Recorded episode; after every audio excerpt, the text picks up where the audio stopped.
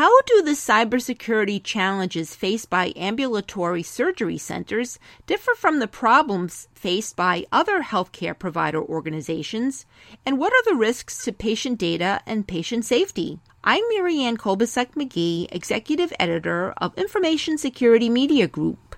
Today I'm speaking with Tom Hui, President and CEO of HST Pathways, a provider of ambulatory surgery center software management solutions. Tom will be speaking to us about some of the biggest cybersecurity issues he sees facing ASCs. So now, Tom, for starters, very briefly describe what ambulatory surgical centers or ASCs are. For instance, are they typically day surgery centers that are part of larger hospitals? Are they standalone types of centers? Just very briefly describe. The majority of ambulatory surgery centers are freestanding or standalone facilities. There are some that are closely, both physically and as a business arrangement, closely attached or affiliated with hospitals. So, Tom, how do the cybersecurity threats and risks faced by these centers differ from what other segments of the healthcare sector are facing, such as larger hospitals and smaller physician practices? There's a variety of challenges faced by surgery centers depending, again, on their ownership and management arrangements. So in terms of the freestanding surgery centers, they don't typically have a dedicated IT professional that is on staff and on call 24 by 7.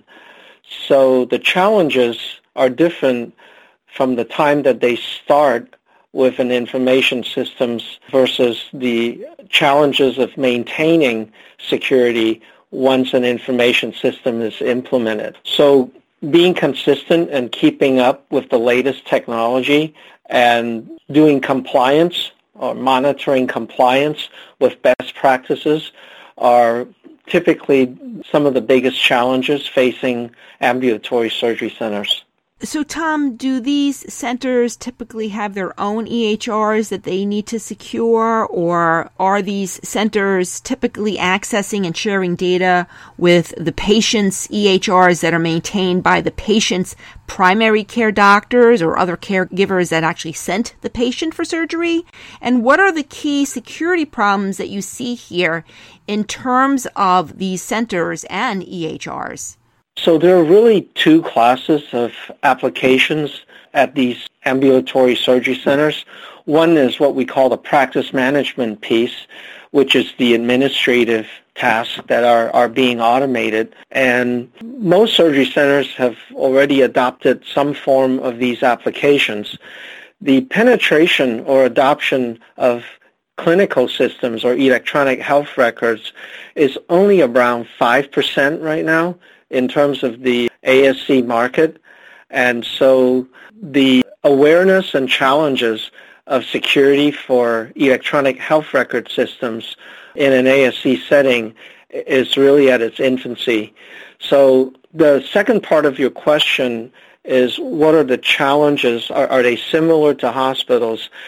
So freestanding surgery centers tend to have more connections to physician offices since it's the surgeons that come and, and practice at the surgery center. If they're affiliated with a hospital, then there's a need to exchange information or communicate or allow access of information at the surgery center. But the type and amount of information that resides in a surgery center tend to be fairly self-contained and specific. So the, the type and amount of information that resides in a information system that the surgery center has implemented, it's typically the scheduling, patient demographics, the patient accounting, a lot of the claims, insurance claims information. In those cases where the surgery center has adopted and implemented an electronic health record, then virtually the entire medical record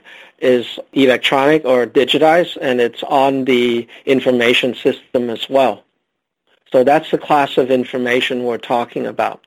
And in your assessment, when it comes to this patient information, the protected health information, what are some of the challenges that these ambulatory surgical centers are having in terms of protecting that data if they don't have a key IT person, for instance, let alone a security officer or a privacy officer? It's both a problem, but also a solution, kind of a low-hanging fruit that most surgery centers can practice immediately, and that's education. A typical surgery center staff will be very focused and occupied with patient care, and these are not typically IT savvy or IT professionals, and they need to be reminded constantly, educated constantly what are dangerous things to be doing on the, on the computer, such as opening attachments that they get via email. Another very common uh, practice and exposure is the requirement as part of their daily job, they need to download data or they'll print things off.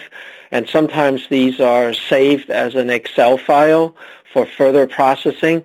So this information resides on their personal computer or sometimes more troublesome would be mobile devices. We see more and more of our users operating with tablets and iPads and, and such. And if information persists and resides on these mobile devices, then you do have an added dimension of risk element. Switching topics just a little bit on this theme, in the drive to adopt and implement electronic health records, we're seeing more and more appetite to integrate clinical devices such as patient monitors and anesthesia machines to an information system to make it a part of the electronic health record.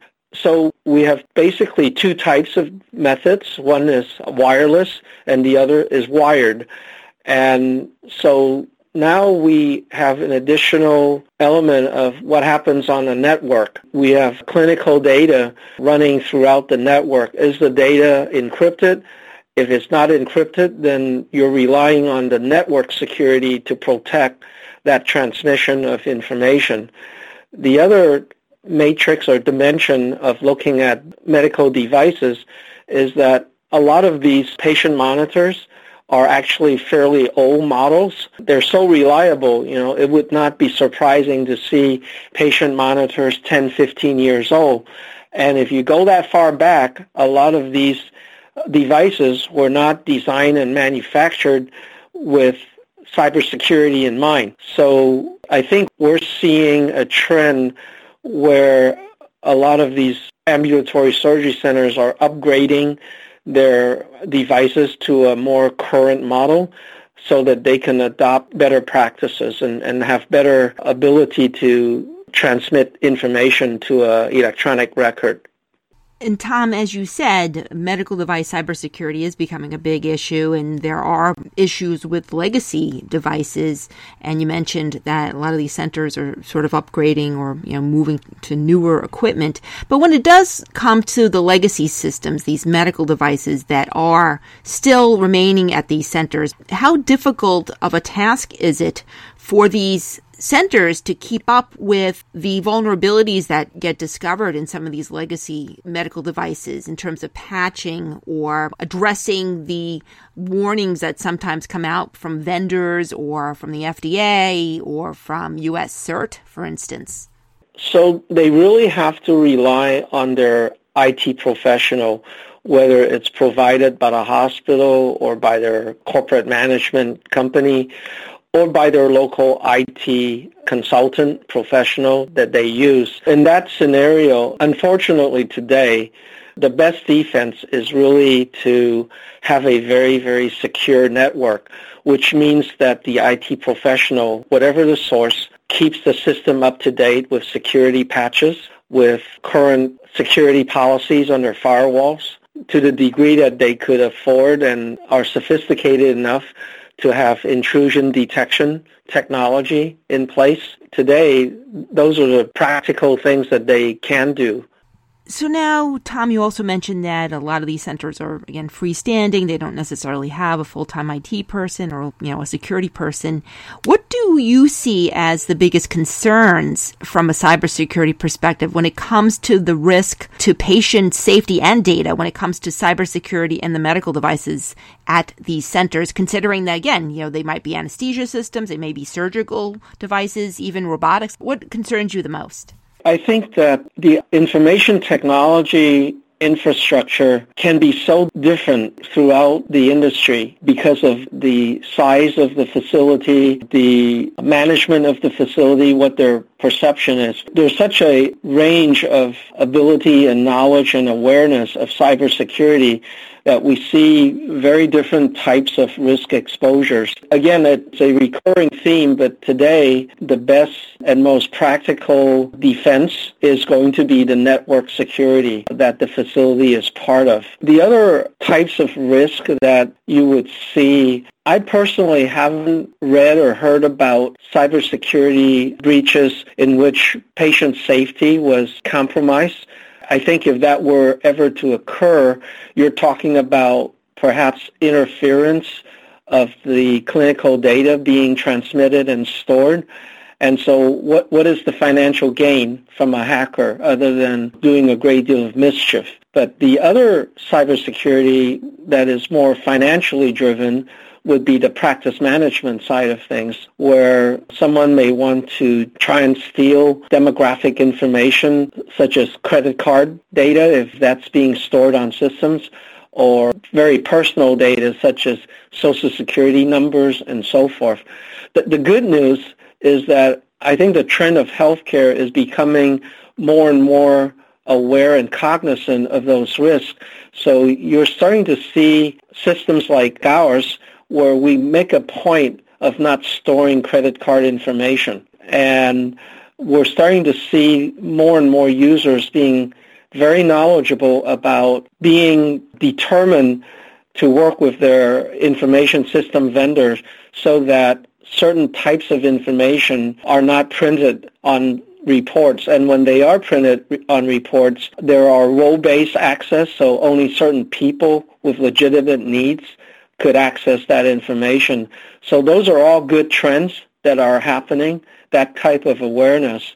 I think another thing that, that we do as a company, and I think we're seeing more and more information systems adopting this approach, is to utilize what we call encryption at rest or 24 by 7.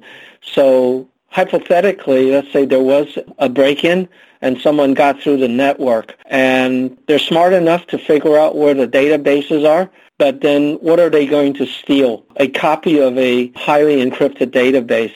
So you've got some additional protection even after a breach. And the good news is more and more vendors are starting to understand and be responsible for doing that. And our company offering our, our application in the cloud we could afford to bring that type of technology to our customers.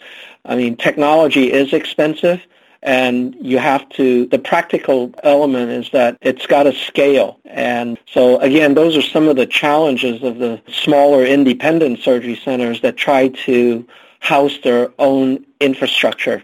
Thanks, Tom. I've been speaking to Tom Hui. I'm Marianne Kolbasuk McGee of Information Security Media Group. Thanks for listening.